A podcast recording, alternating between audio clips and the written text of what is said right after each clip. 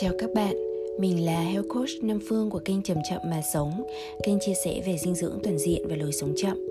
Chào mừng các bạn đến với Thình Lình Ngạc Nhiên, chuỗi trò chuyện với cảm hứng bốn mùa, dành cho những người muốn kết nối với thiên nhiên, cải thiện sức khỏe thông qua việc tái khám phá lại nhịp điệu tự nhiên bên trong chính mình.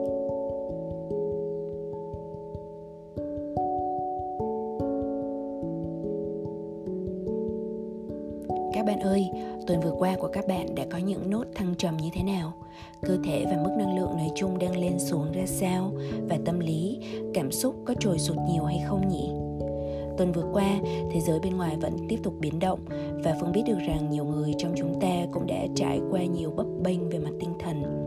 Hơn bao giờ hết, chúng ta cần chủ động chăm sóc sức khỏe cho cả cơ thể lẫn tinh thần của mình ngay tại nhà vì vậy, trong số podcast tuần này, Phương sẽ chia sẻ lại một số thử nghiệm dễ thương của mình gần đây cùng với các anh chị em tại Đà Lạt. Ban đầu là một thử nghiệm ngẫu hứng với rau củ thôi, nhưng sau đó Phương nhận ra nó cũng có rất là nhiều tiềm năng trị liệu và nuôi dưỡng cho tất cả chúng ta. Ngoài ra thì Phương sẽ chia sẻ lại thu âm trực tiếp của buổi nói chuyện mà Phương thực hiện cho các bạn sinh viên và cán bộ y tế trường cao đẳng y tế Bạch Mai. Đây là một buổi chia sẻ trong chương trình Chiên tuyến đầu chống dịch của Học viện Sức khỏe Vipanasi do Health Coach Mai Huế khởi xướng với nỗ lực giúp giải tỏa căng thẳng cho các bạn sinh viên và cán bộ y tế trở về từ chuyến chống dịch ác liệt nhất tại huyện Việt Yên, Bắc Giang. Bây giờ thì mời các bạn thả lỏng mình, thư giãn một chút rồi chúng mình cùng bắt đầu nhé.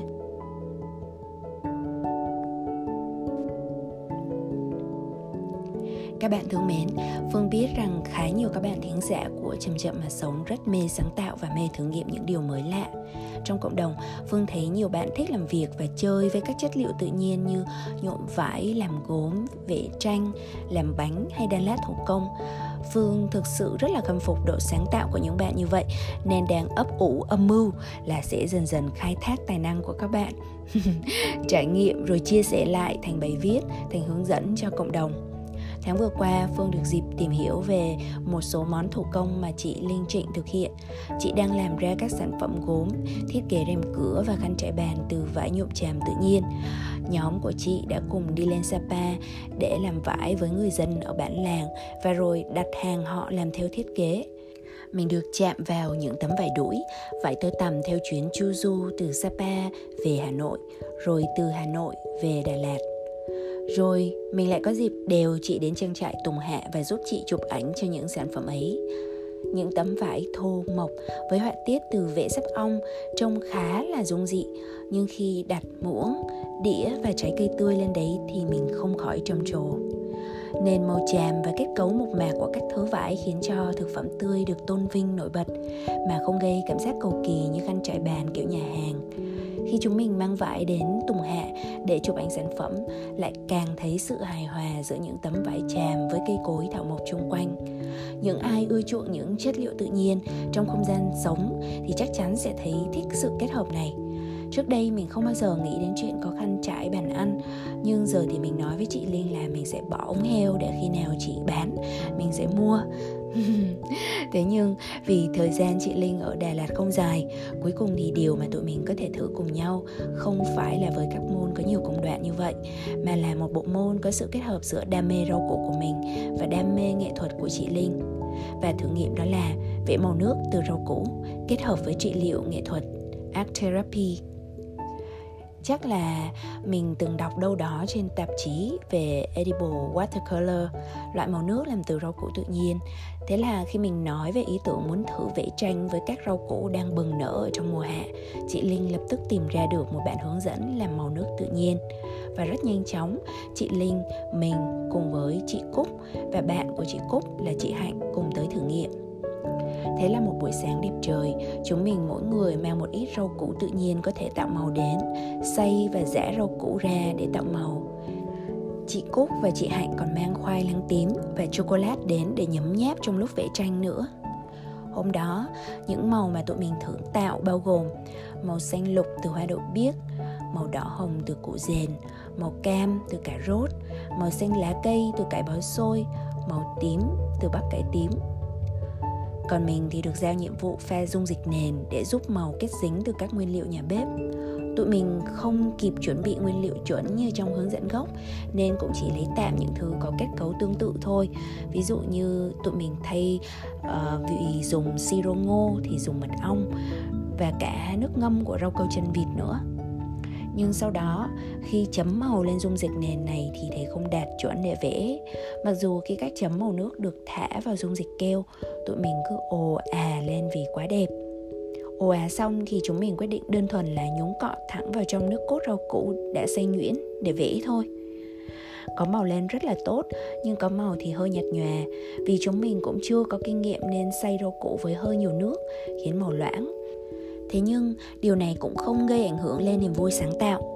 Chị em mình như những đứa trẻ vừa ngồi bốc ăn khoai luộc và chocolate, vừa hí hửng nhúng cọ vào thử quẹt quẹt tô tô không theo quy tắc nào cả.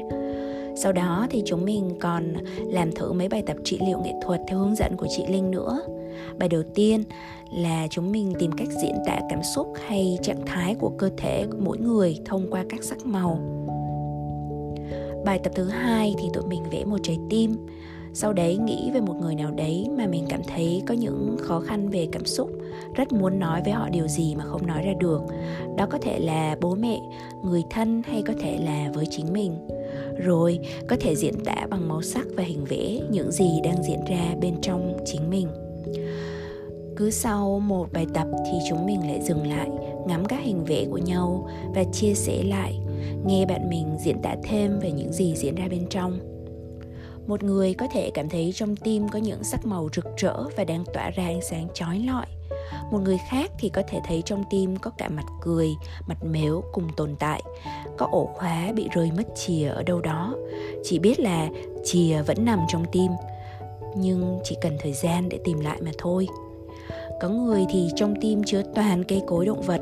còn có người thì là một tổng thể hòa vào nhau của thật nhiều sắc màu sự sống vốn chưa thể gọi hẳn tên ra.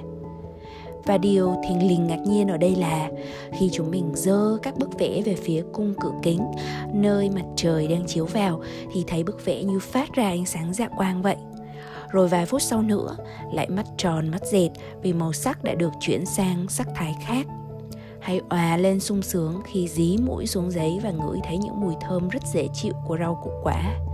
Lại một lần nữa, ồ à ríu rít như những đứa trẻ. À mà không, chúng mình vẫn là những đứa trẻ đi chứ.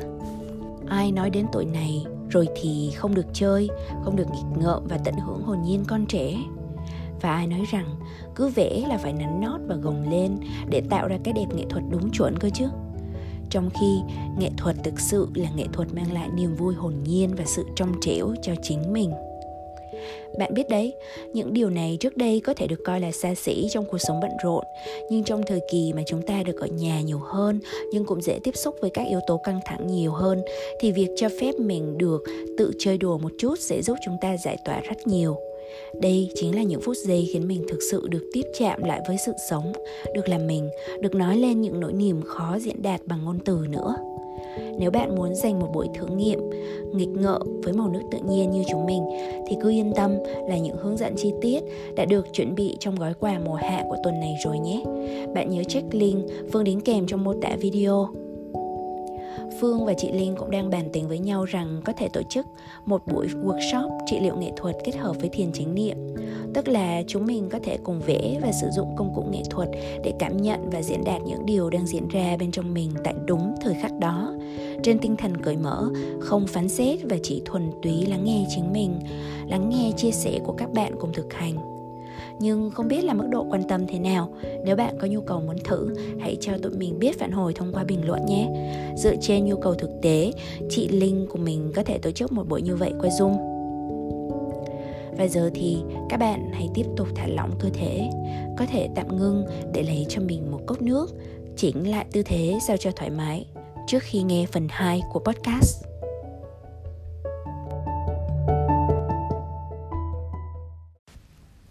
Các bạn ơi, sau đây là thu âm chia sẻ của Phương cho các bạn sinh viên cao đẳng y tế Bạch Mai trong tuần qua. Các em ấy chỉ mới trong độ tuổi 18-21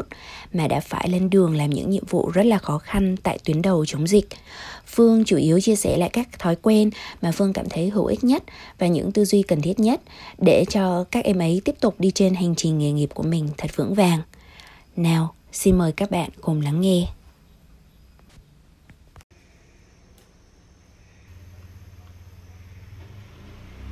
Dạ, em ờ, rất là cảm ơn ờ, cô Huế đã cho em có cái cơ hội để mà chia sẻ với các bạn ngày hôm nay. Và trước khi mà chia sẻ thì cũng muốn gửi lời cảm ơn tất cả các bạn và các cán bộ y tế của trường cao đẳng y tế Bạch Mai. Bởi vì là Phương cảm thấy rất là mình rất là may mắn khi mà mình có thể ở nhà uh, và an toàn ở trong cái thời điểm dịch bệnh này. Và rất là nhiều người nữa ở ngoài xã hội ngoài kia là nhờ có các bạn mà đã cống hiến rất là nhiều cái công sức và hy sinh uh, trong cái thời gian mà chống dịch vừa qua nhờ đó mà cả xã hội chúng ta mới đang có một cái tình trạng rất là tốt trong cái công tác phòng dịch. Mình rất là cảm kích và vui cho các bạn nữa bởi vì là dĩ nhiên là sau sau những cái hy sinh ở trong mặt trận đấy thì chúng ta vẫn đang uh, vẫn đang an toàn vẫn đang có sức khỏe tương đối tốt. Uh,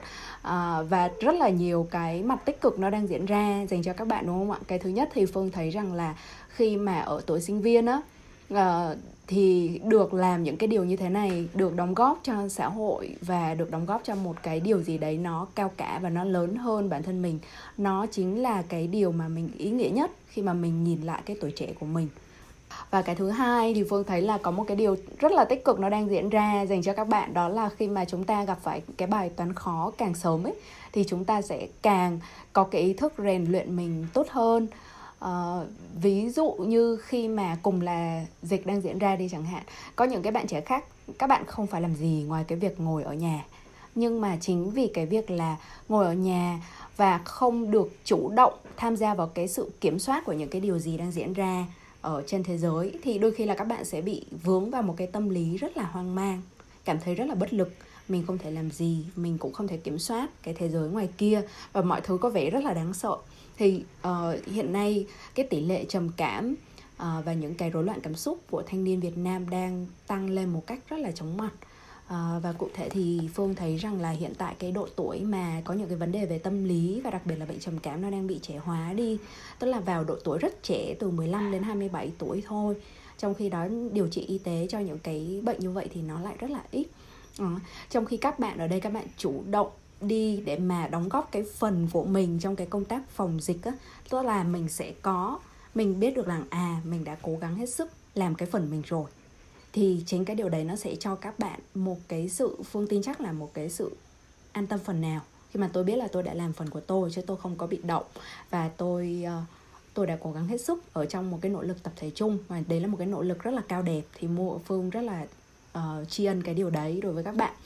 Và phương có đọc được những cái khảo sát của cô huế uh, mà gửi cho phương uh, về cái tình trạng hiện tại của chúng mình khi mà mình bắt đầu đi vào cái khóa giảm căng thẳng này thì trong đấy có những có những cái tỷ lệ như là tỷ lệ về mệt mỏi mất ngủ thì lên đến 67% hay là uh, suy giảm trí nhớ và thấy hay quên mọi thứ là lên đến 75% hay là 42% luôn cảm thấy áp lực vân vân và vân vân á. Thì một mặt á thì nó có những cái con số nó có vẻ là hơi hơi đáng quan ngại một tí cho cái vấn đề sức khỏe thân tâm của chúng ta. Tuy nhiên là phương thấy uh, cũng có một cái điều mà mình nên bình thường hóa nó đi. Đó là hiện tại uh, có thể đây là một cái tỷ lệ nó dĩ nhiên là nó phải thế. Nó là cái chuyện bình thường nếu như bất cứ một thanh niên nào ở trong độ tuổi của các bạn mà phải trải qua những điều các bạn đã trải qua. À, và ở trong tuổi trẻ thì ngay cả cái việc mà trước khi dịch nó diễn ra thì cái chuyện mà lo lắng hoang mang nó là cái chuyện bình thường. Cho nên phương thấy rằng là đầu tiên là một mặt là mình vẫn chăm sóc mình nhưng mà mặt khác thì mình cứ bình hòa bình thường hóa cái chuyện đấy và mình biết rằng là đấy không phải là vấn đề của cá nhân mình. Cho dù cái chuyện gì đang diễn ra đối với uh, bên trong các bạn thì các bạn biết được rằng đấy là một cái vấn đề chung và mình có cách giải quyết. Và ở đây thì uh, các health coach tụ họp lại để mà giúp đỡ cho các bạn trước khi mà chia sẻ với các bạn thì phương mới cố gắng nhớ lại xem là ngày xưa khi mà phương khoảng tầm tuổi của các bạn thì phương gặp những cái vấn đề gì và những cái gì nó đã hỗ trợ cho mình một cách tốt nhất khi trong những cái giai đoạn rất là hoang mang và căng thẳng với với những cái lý do khác nhau cho dù là thi cử cho dù là uh, những cái vấn đề về gia đình về uh, trường lớp vân vân. Đó thì phương nghĩ rằng đầu tiên là các bạn cứ yên tâm là các bạn đang được uh, học hai cái bộ công cụ quan trọng nhất rồi. Đó là thiền và yoga. À, thiền và yoga thì hiện tại uh, trong cái giới mà y học dự phòng và chăm sóc sức khỏe chủ động nói chung thì đây là hai cái công cụ mà không ai có thể phủ nhận được cái cái hiệu quả của nó về mặt lâu dài trong việc chăm sóc sức khỏe của con người. Và nó nó giống như là thậm chí là nó được khuyên nhiều đến mức nó trở thành nhàm luôn. Nhưng mà các bạn cứ yên tâm rằng không phải là mình có vấn đề về sức khỏe thì những cái công cụ này những cái phương pháp này nó mới phát huy tác dụng. À, mới gần đây nhất thì phương có nghe một cái podcast của um, một cái kênh truyền thông lớn nhất ở mỹ thì anh của anh Tim ferris là thì anh Tim ferris mà là người mà hay phỏng vấn những cái người mà gọi là những cái chuyên gia hàng đầu thế giới trong rất là nhiều những cái lĩnh vực khác nhau cho dù là không chỉ là y tế mà còn có thể thao uh, các doanh nhân những cái nhà khoa học vân vân thì anh mới nói rằng là 80% khi mà thống kê lại thì 80% những cái uh, những cái người mà họ đứng đầu thế giới ở trong ngành của họ thì họ đều có thực tập thiền. Đó. 80% họ đều có thực tập thiền. Cho nên khi mà phóng viên hỏi anh Tim rằng là nếu như mà có một cái điều gì đấy anh muốn quay trở về và khuyên mình ở độ tuổi 20 thì anh sẽ nói gì? Thì ban đầu anh ấy nói rằng là, không, tôi sẽ chả khuyên gì cả, mọi thứ nó cứ như cũ là ổn rồi. Nhưng mà sau đấy thì anh ấy vòng lại, anh ấy nói rằng là, ô thực ra có một lời khuyên đó là hãy bắt đầu thiền đi. Và anh ấy trích dẫn cái câu đấy. Và nó tương tự đối với phương. Khi mà phương uh, ngẫm lại á, thì cái điều mà mình cảm thấy rằng là nó quan trọng nhất và nó may mắn nhất chính là khi mà mình bắt đầu thực tập thiền ở một cái độ tuổi tương đối trẻ. Cụ thể ở đây là vào khoảng tầm năm 22 23 tuổi khi mà mình bắt đầu ra trường và mình bắt đầu thấy áp lực của gọi là đời thực đổ lên. Nó không còn nó không còn dễ chịu uh, như thời sinh viên vô âu vô lo nữa. Và mình bắt đầu thực tập thiền với cái mong muốn là để giải tỏa stress trong cái công việc của mình. Bởi vì sau khi ra trường thì mình phải lập văn phòng và mình phải tuyển nhân viên. Mình uh, mình phải quản lý một cái văn phòng nho nhỏ trong Sài Gòn và mọi thứ nó rất là áp lực khi mà phải làm việc với lại uh, lãnh đạo công ty ở phía bên Hàn Quốc. Uh, và họ họ yêu cầu mình phải chạy chỉ tiêu rất là lớn. Uh, và phương đến với thiền giống như một cái cách để mà mình tìm cách giảm tải được những cái căng thẳng do chạy chỉ tiêu. Và đồng thời cũng có một cái mong muốn là nó sẽ giúp cho mình tăng cái hiệu quả công việc thôi. Đấy là những cái động lực lúc ban đầu. Nhưng mà sau đấy càng về sau thì trong rất là nhiều năm sau đấy thì phương dần dần nhận ra rằng là thiền và yoga là hai cái điều mà nó mang lại cho mình nhiều điều hơn thế rất là nhiều trong cả cái sự phát triển nhân cách uh, trong những cái uh, xoa dịu những cái mối quan hệ của gia đình và trong một cái bài nói chuyện TEDx mà Phương có chia sẻ với các bạn uh, học sinh sinh viên ở trường khoa học xã hội nhân văn năm 2019 á, thì Phương cũng có nói rằng là cái điều mà bây giờ mình cảm thấy rằng là mình mình điều quan trọng nhất mình tự hào nhất mình có thể làm được cái điều khiến cho mình cảm thấy rằng nếu mà ngày mai mình chết á, mình không có cái gì hối tiếc á. không phải là tất cả những cái thành tích trước đấy mà mình đã có mà chính là cái việc là mình đã tìm cách có thể hỗ trợ được mẹ mình, có thể làm hòa được với chính bản thân mình, với cái nỗi đau của mình, với những cái mâu thuẫn ở trong nội tâm và mâu thuẫn ở trong gia đình. Và kết quả đấy phương có được là do phương thực tập thiền, chứ không phải là một cái điều gì khác. Dĩ nhiên sẽ có những cái bổ trợ khác mà phương muốn chia sẻ cho các bạn để mà nó là một cái, nó giống như là các bạn có một cái bộ công cụ khi nào mà các bạn cần thì các bạn rút ra và các bạn sử dụng. Như sau, cái đầu tiên là chỉ đơn thuần là một cái kỹ năng để mà đặt câu hỏi cho chính mình và ghi nhận những cái gì đang diễn ra bên trong chính mình. Nếu không phải thông qua thiền thì thông qua cái điều gì để mà chúng ta có thể hiểu và kết nối bản thân mình hàng ngày hàng ngày. À, thì phương nhớ ngày xưa Phương đã vô tình hồi sinh viên mình không biết cái lý do tại sao mình bắt đầu cái chuyện này. Nhưng mà mình vô tình làm một cái mà sau này theo nghiên cứu khoa học mình biết được rằng nó rất hỗ trợ cho sức khỏe tinh thần của mình. Đó là cái việc đơn thuần như sau là viết nhật ký. Viết nhật ký hàng ngày giữ một cuốn sổ tay và ghi nhận lại tất cả những cái điều hôm đó uh, xảy ra cái điều gì cảm xúc của mình ra sao và mình kể lại cái chuyện đó mình đúc rút ra được cái bài học gì ghi lại những cái câu trích dẫn hay những cái bài học mà mình muốn ghi nhận ở trong ngày hôm đó. Thì hồi đấy phương tự tự gọi cái uh, hồi đấy là khoảng tầm năm năm cuối đại học thì phương tự gọi đấy là mình tự bắt đầu học một cái môn học đó là học về chính mình. Và khi mà mình tìm cách học về chính mình thì mình bắt đầu đặt ra rất là nhiều những cái câu hỏi và có những cái câu hỏi rất to. Ví dụ như là uh, mình sinh ra trong cuộc đời này để làm gì? À, hay là hạnh phúc là gì? Mình thực sự uh, mong muốn làm cái điều gì trước năm 18, 20, 30 tuổi chẳng hạn và thậm chí là Phương tải một loạt những cái câu hỏi ở trên mạng. Và có những cái chuyên gia họ nói rằng hãy trả lời hết những cái câu hỏi này đi rồi bạn sẽ tìm ra được đam mê tìm ra được định hướng cuộc sống. Thì phương tải xuống hết xong rồi sau đấy phương ngồi phương trả lời giống như là tự làm bài tập vậy đó. Và chính sau một cái khoảng thời gian phương nghĩ là khoảng sau khoảng vài tháng ghi nhận tự trả lời tự hỏi tự trả lời liên tục như vậy thì khiến cho bản thân mình rõ ràng hơn rất là nhiều. Ít nhất là mình biết được rằng là mình không muốn làm cái điều gì đã. Bởi vì cái mà mình chọn là mình không làm nó sẽ quyết định là bạn có còn đủ thời gian sức lực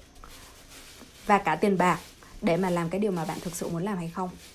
Uh, cuộc sống nó sẽ cuốn bạn đi rất là nhanh xã hội sẽ áp đặt cho bạn rất là nhiều thứ mà bạn phải làm nếu như bạn không có chủ động quyết định ngay từ đầu là mình thực sự muốn làm gì. Và cái câu hỏi đấy nó cái câu trả lời đấy nó phải thực sự đi ra từ cái điều mong muốn của các bạn thân bạn. Nếu không á thì người khác sẽ quyết định cho bạn. Người khác đôi khi là phụ huynh ha mong muốn một uh, dưới danh nghĩa hoặc là thực sự là dưới uh, lý do là về thương và muốn đảm bảo cái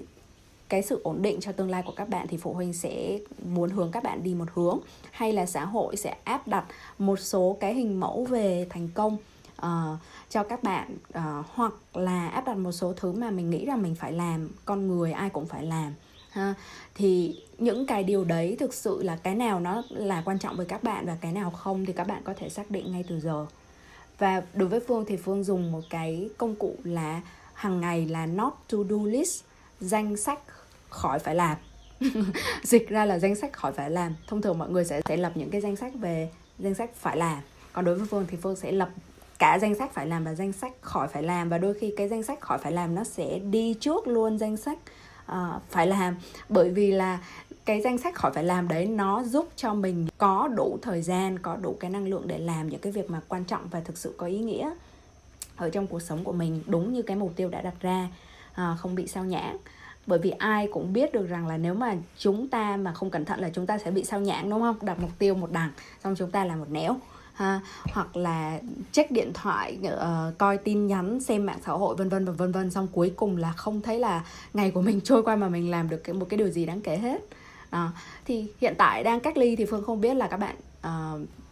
đang dành thời gian của mình như thế nào. Nhưng mà khi mà các bạn trở về thì các bạn có thể dựa trên những cái phương pháp như vậy là danh sách khỏi phải làm và danh sách phải làm để mà quyết định cho cái ngày của mình để nó diễn ra suôn sẻ nó có cái thời khóa biểu nó có cái thứ tự ưu tiên hợp lý ha thì danh sách khỏi phải làm của phương nó sẽ bao gồm những cái như là uh, không xem mạng xã hội quá 10 phút, 20 phút hoặc thậm chí không hề xem luôn nếu như mình không có một cái chủ đích thực sự dành cho nó. Mình coi chỉ vì buồn chán chẳng hạn thì chính khi mà mình uh, ở trong thế hệ của tụi mình á là bắt đầu mạng xã hội xuất hiện đúng không? Và phương nhớ là vào khoảng năm 2008 Facebook mới xuất hiện. À, tức là mới xuất hiện cách đây mười mấy năm thôi nhưng mà đã thay đổi cục diện của cả một thế hệ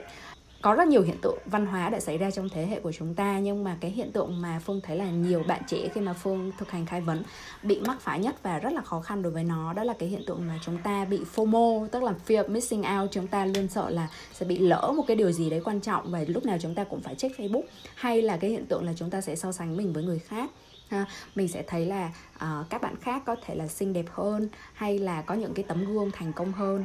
à, và khi mà các bạn ra trường đi làm các bạn sẽ gặp những cái áp lực uh, của những cái người đồng trang lứa chẳng hạn. À, ví dụ sau một vài năm mình đi làm thì mình thấy là người ta bắt đầu có nhà có xe hay là có một cái điều gì đấy mà mình nghĩ rằng là ồ tại sao mình lại kém thế nhỉ? Mình bị mình bị rơi lại sau cuộc đua thì mình cảm thấy rất là lo lắng. Nhưng mà thực tế thì nó giống như là khi mà các bạn xem phim ấy đúng không? Có cái gì mà hay ho nhất thì người ta sẽ đặt vào trailer ha, vào cái trailer để giới thiệu phim. Và mình xem Facebook mình xem mạng xã hội là mình xem trailer của người ta thôi. Tức là người ta đã ờ, uh, chắc lọc người ta đã tạo dựng những cái hình ảnh tốt nhất. Và chính bản thân mình cũng vậy đúng không? Thông thường chúng ta sẽ có cái xu hướng là mình muốn khoe những cái tấm ảnh đẹp nhất đã chỉnh sửa hoặc là những cái ừ, thời khắc đẹp đẽ nhất ở trên mạng xã hội.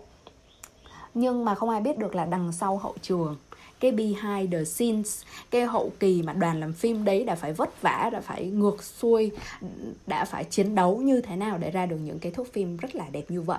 Đó, thì khi mà mình so sánh mình với người khác thì có nghĩa là mình đang so sánh cái cái công đoạn hậu kỳ của mình, cái vật lộn của mình đối với cái trailer của người kia. Thì như vậy là nó sẽ rất là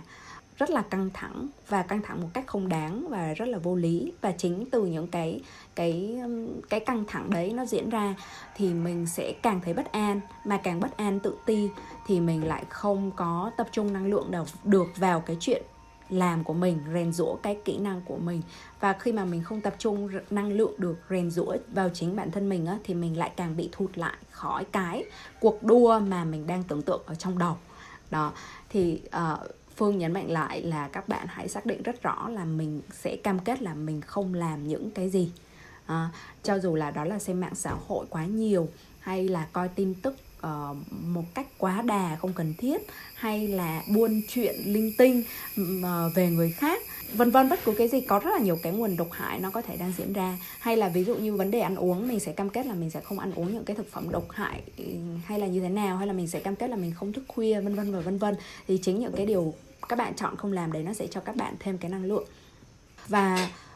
cái sự sắp xếp thời gian biểu một cách hợp lý thì phương thấy rằng là nó chiếm một cái vai trò nó rất là quan trọng. Bạn sẽ phân bổ thời gian thế nào để mà rèn luyện những cái thói quen tốt hàng ngày? Ví dụ như là thói quen thiền thói quen yoga hay thói quen viết nhật ký hay là những cái thói quen. Ví dụ như phương thấy có một cái thói quen nó vô cùng hữu ích khác ngoài cái việc mà ghi nhận ở trong bản thân mình nữa. Thì đó là cái thói quen mà nói lời cảm ơn thực hành biết ơn thực hành trân quý đối với những cái điều đang diễn ra. Cho dù là những cái gì nó rất là uh, hỗ trợ cho mình một ai đấy đã giúp đỡ mình hay là uh, một cái điều may mắn đã diễn ra nhưng cái đấy thì dễ. Một cái khác mà mình cần thực hành đó là mình tri ân, mình biết ơn. Mình ghi nhận xuống nhật ký luôn đấy tức là mình ghi nhật ký biết ơn, mình tri ân, mình biết ơn. Những cái điều có vẻ như bất như ý, cái điều không may, cái điều mình không thích, nó đang diễn ra. Bởi vì nếu như phương được quay trở về và cũng nói chuyện đối với mình ngày xưa vào cách đây 7 8 năm, khi còn là một thanh niên rất là bất, bấp bênh cảm xúc, thì mình cũng sẽ chỉ nói một câu rằng là mọi thứ sẽ ổn. Bởi vì những cái điều gì ờ, theo đúng như cái ý mình thì không nói làm gì, nhưng cái điều gì nó rất không như ý mình, cái gì đó nó rất là thảm họa, thì nó sẽ đến và cho mình một cái bài học lớn. Và chính cái bài học lớn đấy, nó sẽ giúp cảnh tỉnh mình rất là nhiều. Ví dụ nó nhắc nhở mình là à hóa ra mà mình đã quá chủ quan, quá kiêu ngạo, và vì vậy là mình cần sẽ phải rèn luyện mình tốt hơn. Hay có những cái biến cố trong cuộc sống ví dụ như đối với bản thân phương thì là khi mà bố phương mất chẳng hạn, chính cái sự kiện đấy nó diễn ra, nó đánh thức mình rất là nhiều. Và từ điều đấy mình mới quay trở về với chính bản thân mình và mình nhận ra rằng là trước đấy mình đã chạy theo một cái mẫu thức thành công mà xã hội áp đặt lên mình, nhưng không thực sự mang lại hạnh phúc cho mình.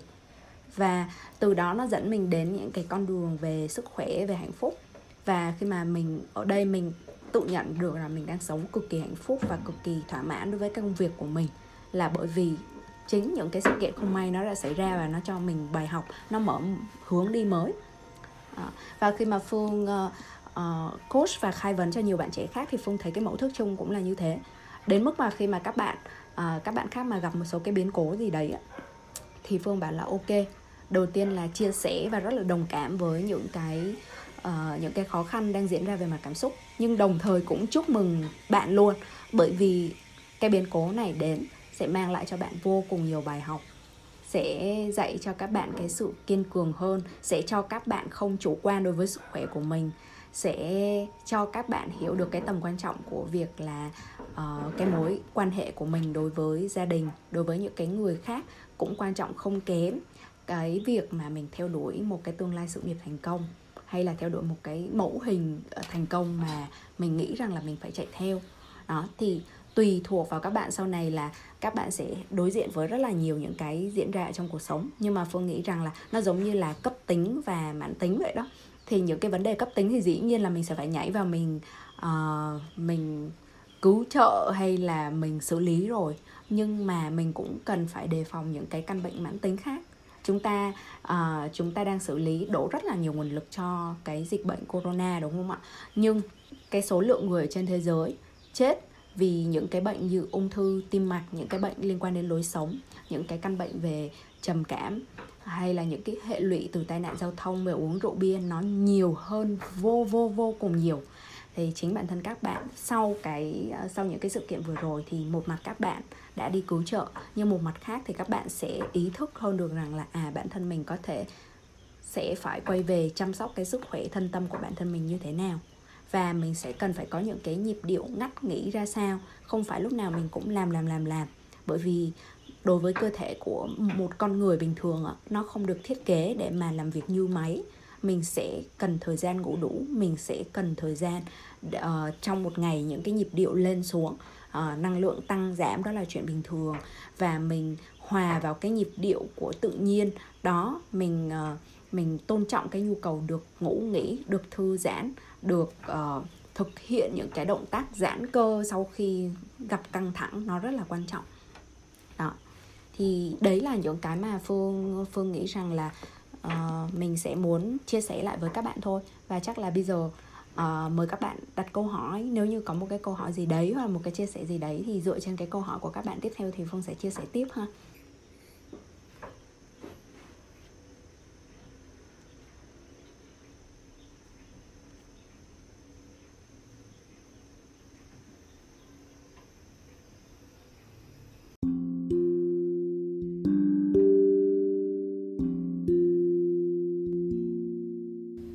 Các bạn ơi, và đó là những nội dung mà tuần này Phương muốn chia sẻ lại. Ở cuối podcast, Phương xin được nhắc bạn một lần nữa để nhận gói quà mùa hạ mà chúng mình gửi tặng. Đầu tiên là hướng dẫn vẽ màu nước từ râu cũ. Thứ hai là link nhận sách nói có bản quyền Wabi Sabi thương những điều không hoàn hảo do Phonos tặng riêng cho các bạn thính giả của Chậm Chậm Mà Sống.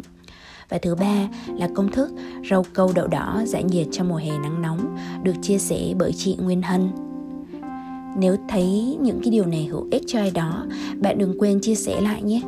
Đồng thời, nếu có thêm 1-2 phút thôi thì mong bạn dành thời gian để nhấn thumbs up tập này trên YouTube hay review cho chúng mình trên kênh Apple Podcast. Tất cả những dấu hiệu ủng hộ, dù là nhỏ nhất, cũng có thể cho team mình thêm động lực để tiếp tục sản xuất nội dung hữu ích hơn nữa trong thời gian tới. Cho dù thế nào đi chăng nữa thì vẫn cảm ơn bạn thật nhiều đã dành thời gian lắng nghe.